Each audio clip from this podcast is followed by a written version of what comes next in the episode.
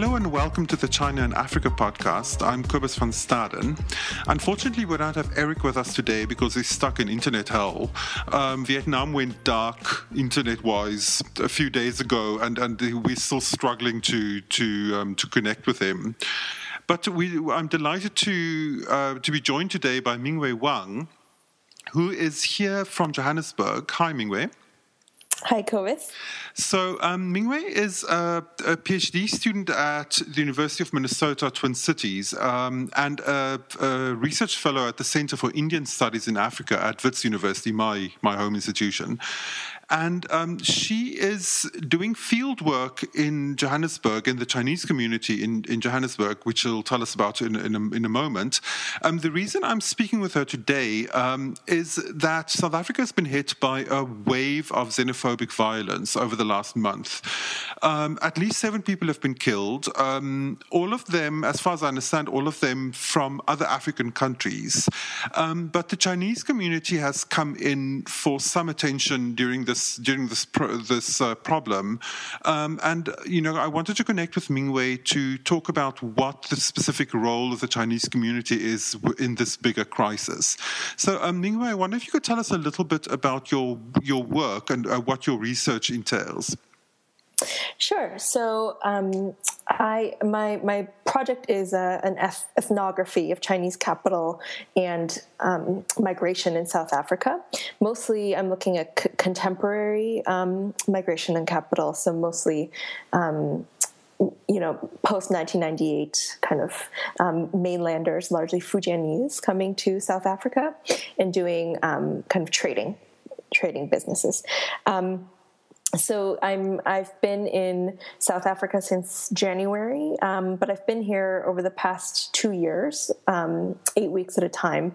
Um, so um, in Johannesburg, I'm based in Cyrildene, which is referred to as kind of the new um, Chinatown or the second Chinatown um, in Bruma. And then I'm also I do research um, at China Mall, which is kind of you know the it's part of the China Mall group. It's it's the iconic, the flagship China Mall in Johannesburg, and there are um, over 20, 20 of these malls in Joburg alone. Um, so, for, so, so, for people who are used to a, a, you know kind of a normal suburban shopping mall, how is the China Mall different? Um, well, this particular China mall, so they they sell. Um, they're usually uh, they do a combination of um, wholesale and retail. Some malls tend to be more on the wholesale side, um, supplying re- retailers, um, and some are like this China Mall are, are more on the retail side. Um, but what's special is they sell all Chinese Chinese imported goods, um, and these goods have a bit of a reputation, um, kind of locally referred to as Fong Kong, kind of fake, kind of non super quality goods. Um, in fact, kind of Chinese goods have become um, kind of a brand. Like China has become kind of a brand in their goods. But um, what's kind of interesting about these malls, that, and, and why I think um, the view from the China Mall is interesting in this conversation about the latest wave of xenophobic attacks in South Africa, is that these malls are usually entirely comprised of, of um, foreign nationals. So the, the traders, the shop owners, are um, largely Chinese, but you also have a lot of Indian and Pakistani um, kind of migrant entrepreneurs. Um, you, you, also get a few, it's rather rare, South Africans, um, some South African born Indians. And then you, and they largely uh, hire undocumented migrants from Malawi and Zimbabwe for the most part. Um, and you also will have at the mall um, you know people who are from Nigeria, Zambia. Um, some of the security workers are often Black South Africans. So it's it's a very um, kind of diverse group of mostly foreign nationals at China malls, and the people who shop there tend to be. Um, you have a lot of like um, black colored Indian South Africans. Um, uh, also, many white customers.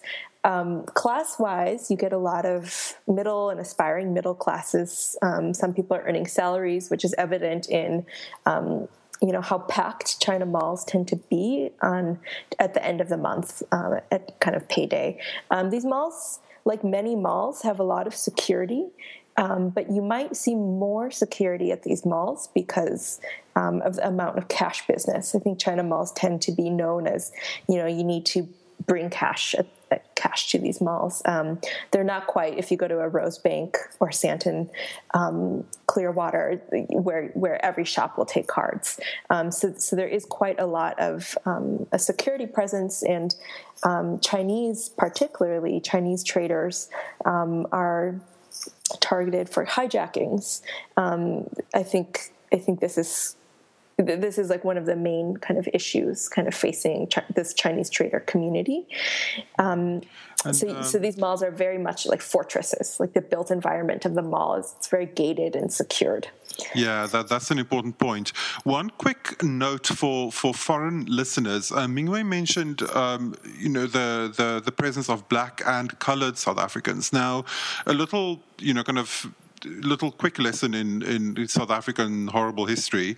Um, colored is a, is a racial classification in South Africa, which is different from the way the word is, has been used in a racist way in the US. Um, and in South Africa, it, it denotes bi, biracial identities, and you know it's, it's a separate kind of uh, racial and ethnic identity than than black. So sorry for that, you know, little South African footnote there. Um, so in terms of you mentioned that the that the the malls are like fortresses and um, you know, and that it is this very mixed kind of migrant community. How has the mood been since in, in the mall since the xenophobia, uh, xenophobic attacks started? Like, how how has that impacted life in the mall? Um, I'll mention kind of two things. Um, first, um, th- there haven't really been any uh, really substantial kind of targeting of Chinese businesses um, this past month. Um, so, just to um, contextualize a little bit, um, you know, Chinese um, Chinese are often um, kind of targeted more, I think, in townships and rural areas in South Africa, where where they are trading and they're more isolated, um, rather than these these malls in Joburg. There, there have been some, you know, um, targeting of, of Chinese earlier this year um, in like Lusaka and Kinshasa. Um, but in, in Johannesburg and Durban, um, where there's been kind of the most most of the violence this past month, th- there haven't been very many um, incidents of kind of Chinese shop owners being being looted or being um, like physically harmed. Um, and this has been an issue because you know, kind of, I, I actually in, in researching this, I saw all of this, all of these conflicting numbers where where the Chinese state-owned press actually quoted you know kind of numbers of saying that several shops have actually been been attacked, and others were saying, as you said, that you know South African sources were saying that that none had been. Um, so I was a bit confused by that, and also of course the Chinese government then then kind of you know put out a travel warning for their for their citizens about coming to South Africa.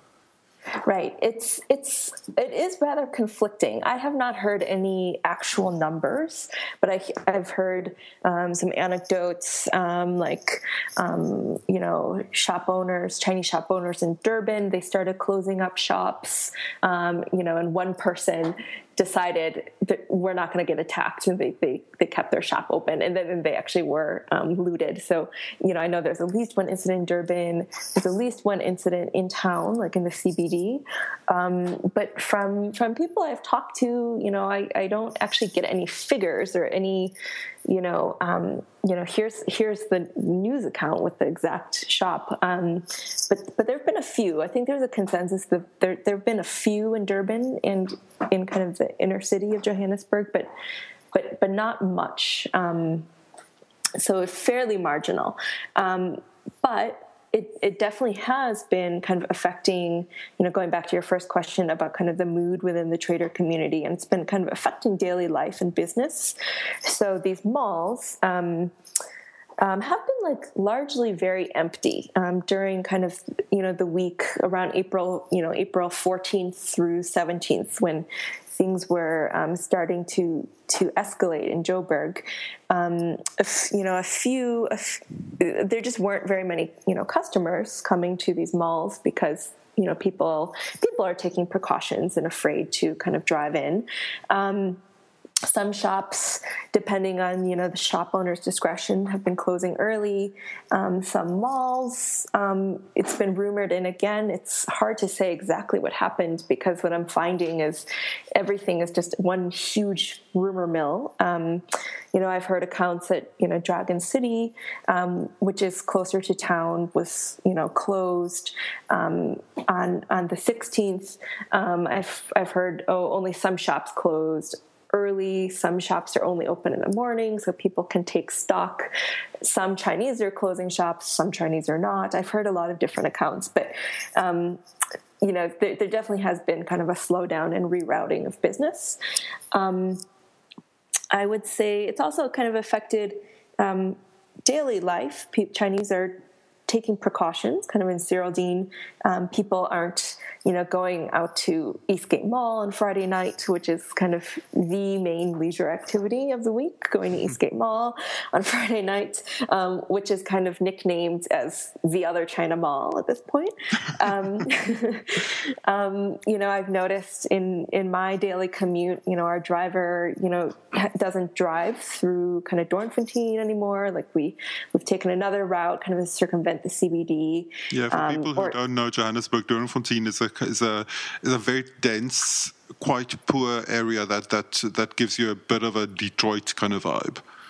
Yep, yep. Um, you know, I so I, have heard. You know, I've also heard of you know, so people people are also making these other kind of um, seemingly mundane decisions that I think are actually more significant. Um, like sometimes when you know a, a, married couples own a shop together, um, you know the, the, man will decide I'm I'm going to go to work. You know, you being a woman um, should stay at home.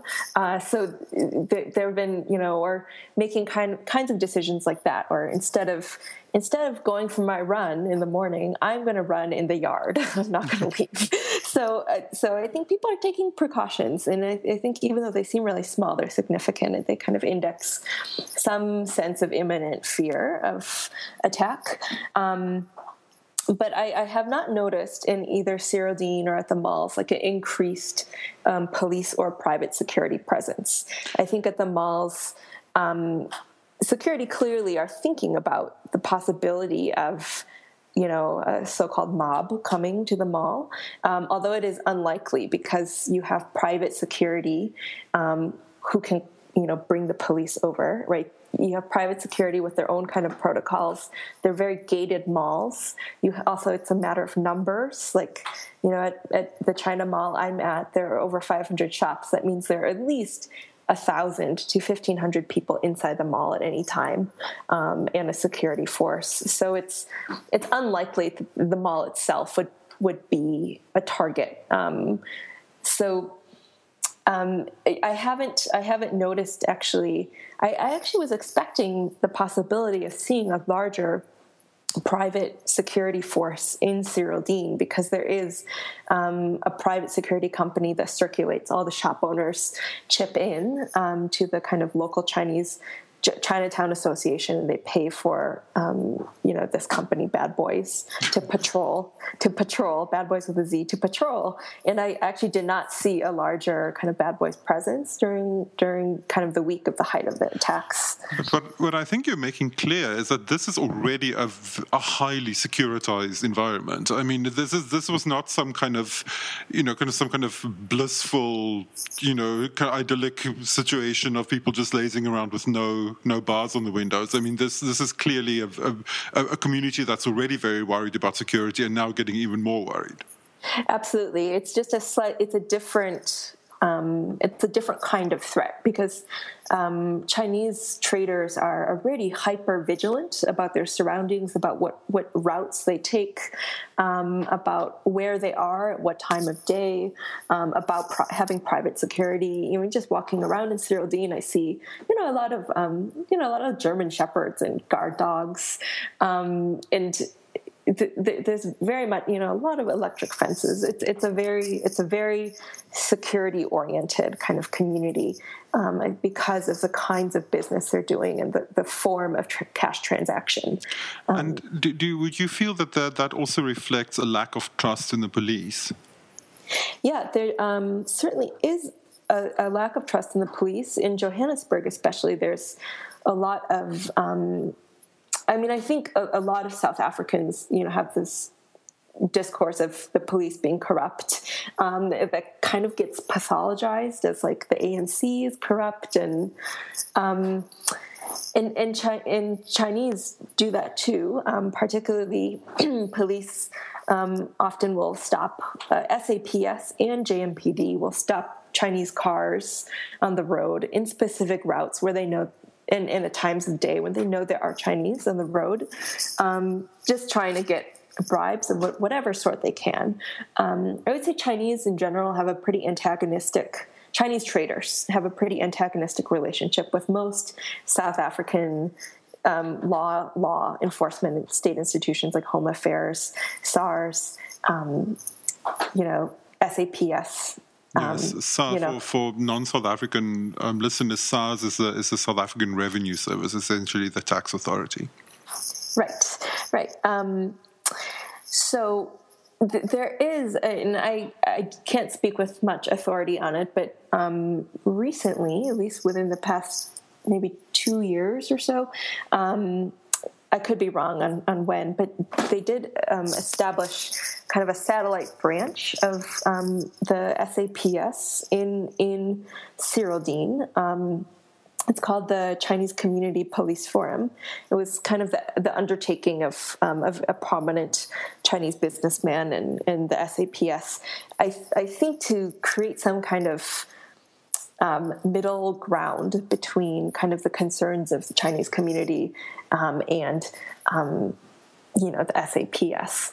Um, but but even though that exists, I think there's still largely not much. Um, the Chinese Chinese traders here don't don't really trust the police. Mm. And I mean that you know kind of that that should then be seen in the bigger the bigger you know kind of context of this of the xenophobic attacks, where a lot of the people who were victims of the xenophobic attacks were also traders, but traders from Somalia and you know kind of frequently other African countries.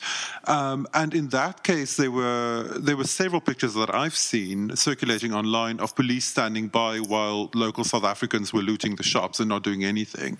So you know kind of so I mean this kind of hostile relationship relationship with the police that the Chinese traders have need to be seen in this kind of in, in the wider context of, of the, the kind of activity and inactivity of the police in the during the xenophobic attacks.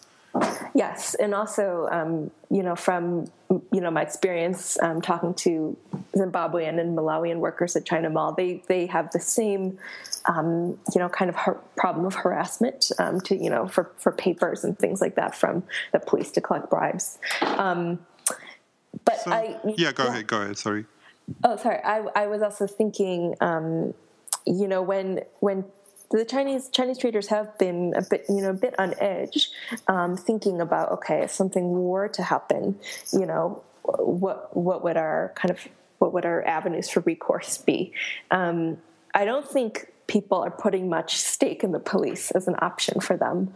Um, and I and even even private security, you know, they they wonder what what private security really save us.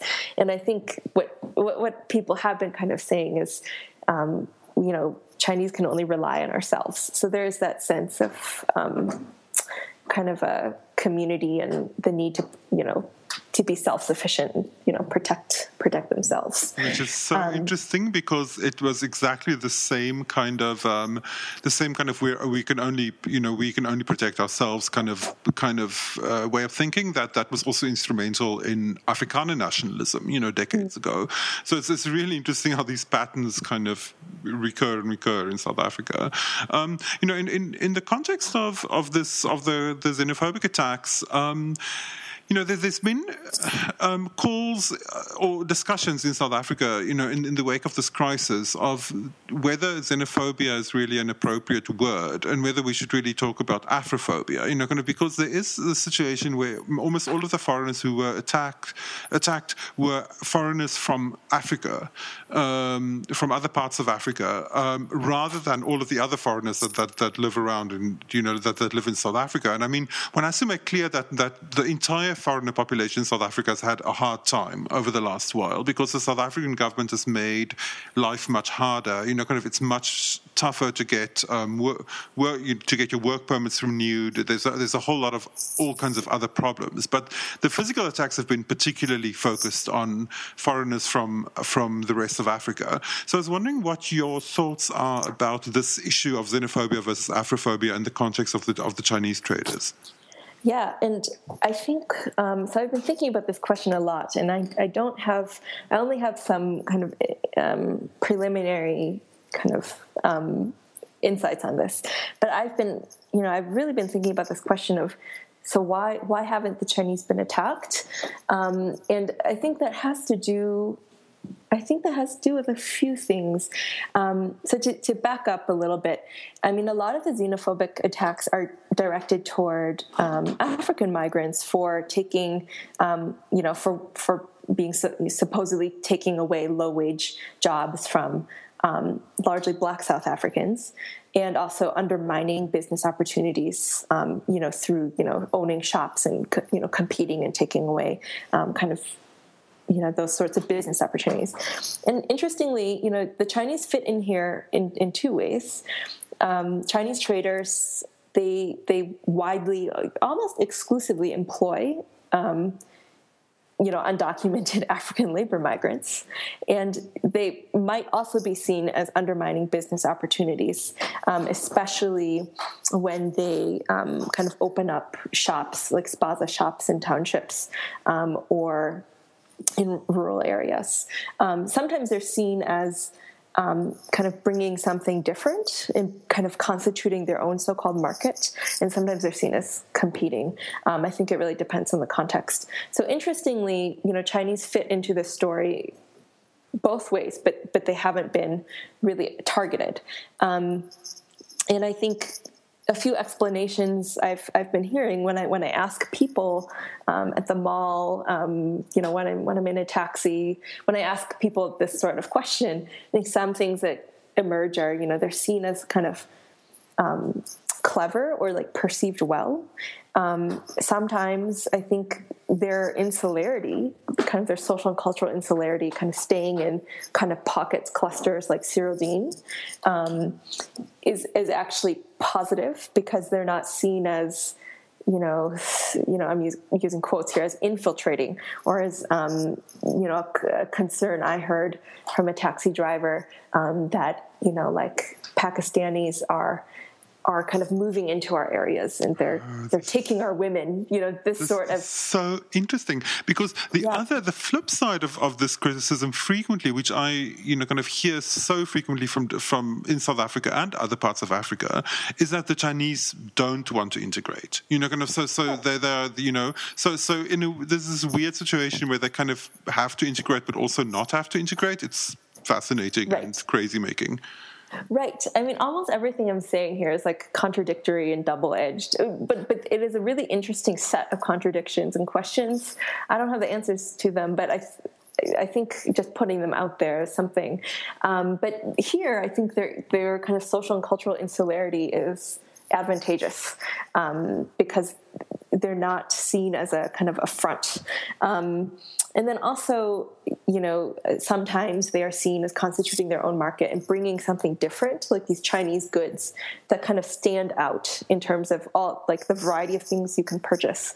I think Chinese goods, they become, they're aesthetically kind of their own thing and they're really marked as Chinese, um, however you want to construe that. Um, and for that reason, they're, they're not seen as, as kind of, um, competition to kind of local retailers in the same way.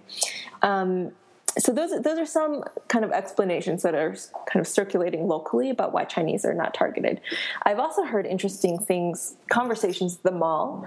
Um, you know, um, between Chinese, Chinese to Chinese, but also Chinese to, you know, talking to Indians and Pakistanis who live in Fordsburg and Mayfair and who are also kind of feeling on edge. Um, and the, the, explanation has been well, China has invested a lot of money in South Africa, and there's no way that um, you know people will people won't attack Chinese because perhaps um, the South African government will come down on them, right? Because there's a logic here that not all, unfortunately, not all lives matter in the same way. Some lives, like Chinese lives, are tethered to foreign direct investment and therefore are, are more protected. Um, so th- that's kind of um, one explanation. Chinese have been kind of discussing kind of amongst themselves and with others at the mall.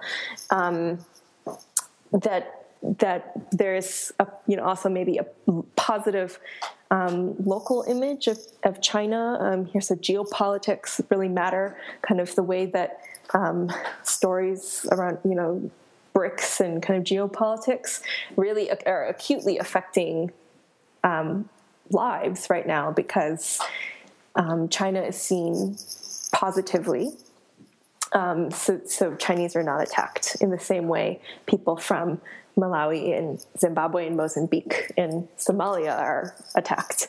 Um, so the, the, kind of um, how how Chinese are imagined through capital and geopolitics, um, I think is important here. Um, but I, I think so. There's also um, I think something you know, like I've been mentioning something bigger about Chinese capital migration. That that's different from kind of the tra- trajectories of um, African migrants who are the most insidiously targeted, and I think also about historical formations of xeno and Sino and Afrophobias, um, and how these converge and diverge in this historical present. Um, I'm not a historian, so I'm not going to really attempt to unpack that. But I think those things are different. I think race um, race and kind of migration trajectories and capital play play a, a, big part in how how those are aggregated and disaggregated.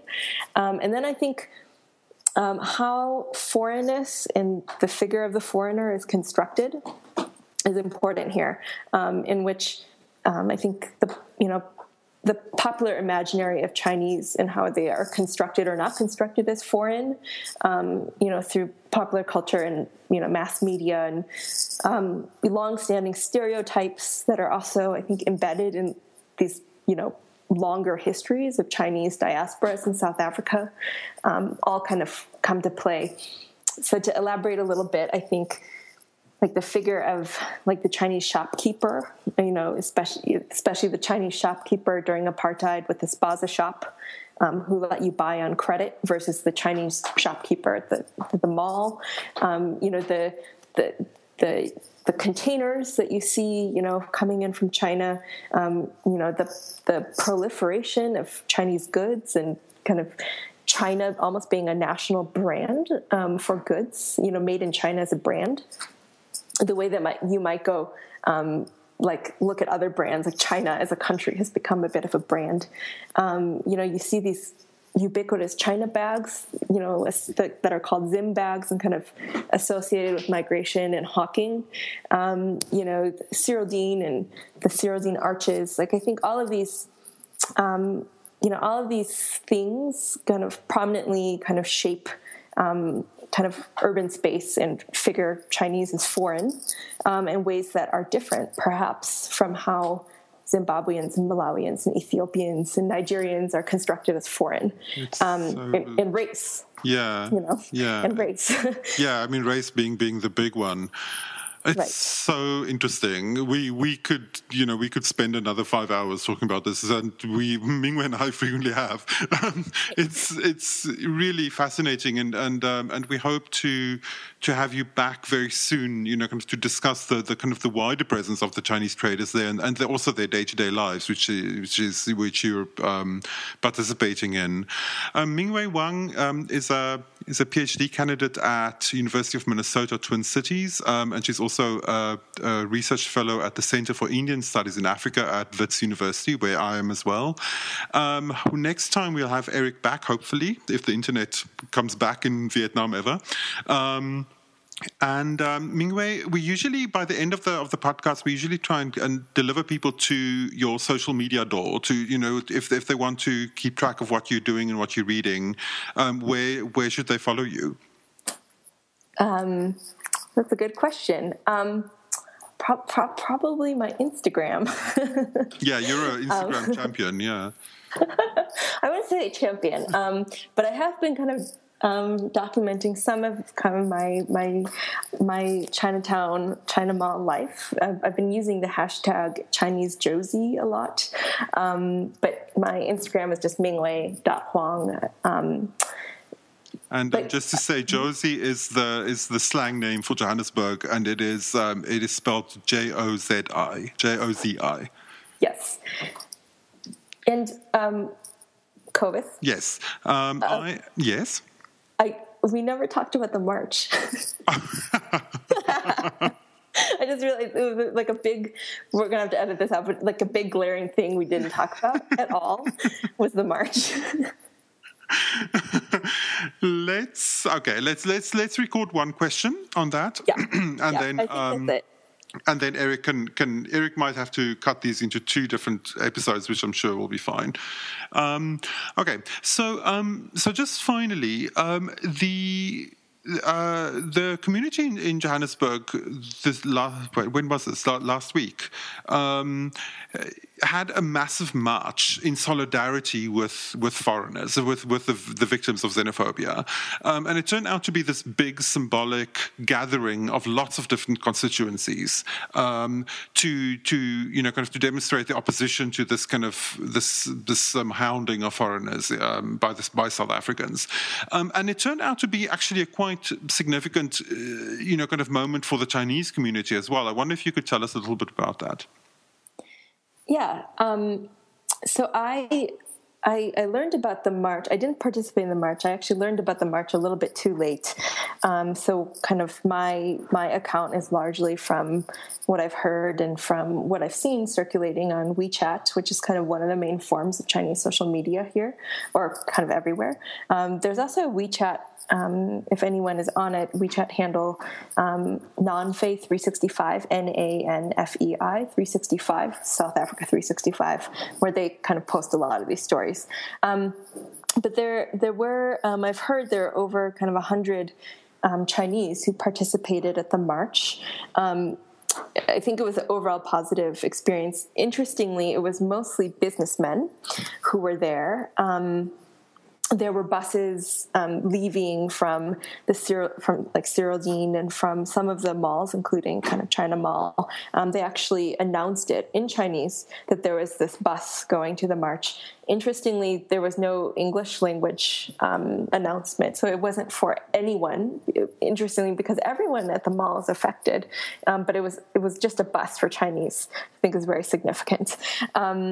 I believe the the person, the, the group that organized the buses um, in, in the, the Chinese contingent was the All, um, the All Africa um, kind of peaceful reunif- reunification organization, um, who, who is large. It's largely led by kind of a kind of a prominent Chinese businessman. Um, so so they they did march, and there was kind of a um, one of the main kind of slogans that was um, posted posted on kind of the a banner and um, kind of on the, the placards was um, Tingzhi Paiwai, which is kind of stop xenophobia, stop exclusion. Um, but interestingly, what's also written on the banner, um, at least the English translation, is like stop xenophobia, stop the killing and violence, stop the looting. So, you know, looting uh. is important here. Um, and I was uh, the, the, the next slogan, you know, in English would be you know unity and survival and kind of coming out of poverty, which I think is also interesting. Um, so, so Chinese kind of marched with this banner and kind of with, with their placards, um, and and I asked, you know, some some people at the mall, you know, why do you think Chinese participated if, if they weren't directly targeted? Some, you know, said, you know, we're also waiguoren, which is, you know, foreign. waiguoren is foreign people. Um, we're also foreigners. Um, you know, we've also been kind of looted and robbed, um, even though there weren't many. Um, and what's I think interesting about this is um, there's a kind of a shared sense of foreignness and, and also um, kind of f- uh, fragments there too. Um, and, and, I want to back up and mention kind of this incident that happened at China Mall on the 17th. It was a Friday, um, so kind of during the height of, of these of kind of the attacks in Joburg. Um, that Thursday evening, there was kind of a viral message circulating um, that there was you know a train full of Zulus coming from Durban to South Africa to, to sorry Johannesburg. Um, so I think people on Friday were kind of on edge all day, and and some you know shops were closing early, or some just didn't even open that day. Um, so I think so. People were on edge, and and then there was a false alarm that that there was you know a group at China Mall, and um, I was I was downstairs at the time, and all of a sudden people were running out saying, they're here, they're here. It was just a massive exodus, um, total hysteria, um, and, and, really terrifying that there actually was a group here at the mall. Um, but, you know, I think in that moment it, it affected um, Chinese traders and, you know, and African workers at the mall, um, but in different ways, because I think Chinese were really acutely afraid, I mean, of physical harm, but also of their property, of looting. Whereas I think for, you know, their workers, they were, you know, really terrified of, of, you know, being really hurt or, you know, worse. Um, of, of, their life. So you, you, there's kind of a difference um, in how they're affected. Um, but you know, going back to kind of this, you know, Chinese at the at the march, I think, I mean that that example of the false alarm at China malls kind of serves serves as an illustration of in what ways they um, kind of fit into this larger xenophobia march. Um, they ha- they have kind of they're affected in different ways and have different stakes in it. Um, but going back, sorry, going back again. Um, the the march it, it was largely I think um, businessmen were present because they were the ones who had the time to take off and go to this march. I think also businessmen are kind of seen as the, the political leaders of kind of the Chinese trader community here.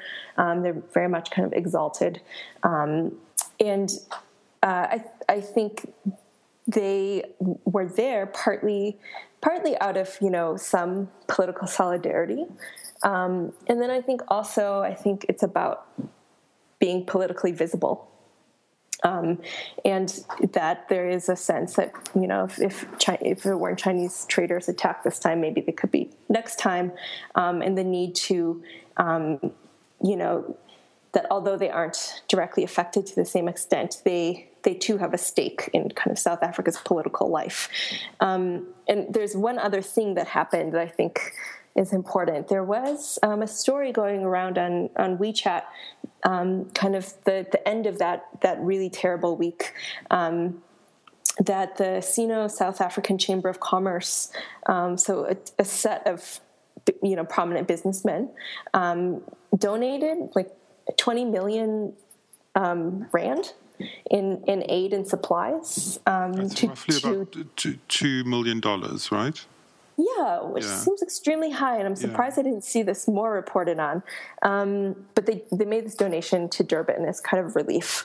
Um, again, the, these were businessmen. Um, and I think something that's interesting here is kind of the relationship uh, between um, some, you know, prominent Chinese businessmen who are, um, you know, have ties with the ANC. I think some are members of the Progressive Business Forum. Um, you know, it, also if you go back to 2013, um, you know, President Zuma and, and, some ANC members were were at the kind of Cyrildene Arch inauguration. Um, Zuma officiated it and you know very much like welcomed the Chinese as kind of new additions to kind of South Africa. Um, so here you have that capital and migration story. Um, but I think you know, even though Zuma was was really quiet on condemning the attacks, um, you know, it was interesting to see kind of this this political, you know, powerhouse grouping of Chinese businessmen kind of taking taking a stand and you know providing you know relief and um, in going to this march, which I think is some combination of you know genuine political concern and perhaps some solidarity. And maybe there is a, a, kernel of you know radical politics there but then i think also perhaps some kind of performance like a political performance mm. um, or desire for visibility in, in, kind of south african political life yeah um, this is this is endlessly fascinating it's re- really amazing and, and it's amazing to hear you know, kind of from from you from you experiencing it, you know, kind of in real time as as it's going on within that community. It's really it's really mm-hmm. incredible. Mm-hmm. Right. Um, so Mingwei Huang is a is a PhD candidate at the University of Minnesota Twin Cities, and she's also affiliated with the Center for Indian Studies in Africa at Wits University, which is also my home. Um, Mingwei, if people want to follow you and keep up with with what you're doing, um, where on social media can they find you? Um, probably my Instagram, um, which uh, which where I've been putting little bits bits here and there. Um, but I, I, am thinking about um, a larger kind of media project in the future. Um, but my my Instagram is just mingwei.huang, um, where you can find little bits of. I've, I've, also been using things. I've been using a hashtag Chinese Jozi, J O Z I, shorthand for Johannesburg, um, where you can find some of this stuff. Awesome, and and you know, kind of any for future developments, we'll definitely have you back to discuss China Mall Life in a lot more detail. Um, it's been fascinating speaking with you. Um, you can follow us at um, facebook.com/slash China Africa Project, where we update our news feed um, every few hours, 24 hours a day, um, and you can also there sign on for our new uh, China Africa newsletter, which gives you a, a kind of a curated mix of the top headlines from China Africa coverage for the week. And you can follow me on Twitter at Stadenesque. That's S T A D E N E S Q U E. And hopefully we'll have Eric back for the next episode. Um, thank you and so much for listening. Thank you so much for listening and goodbye.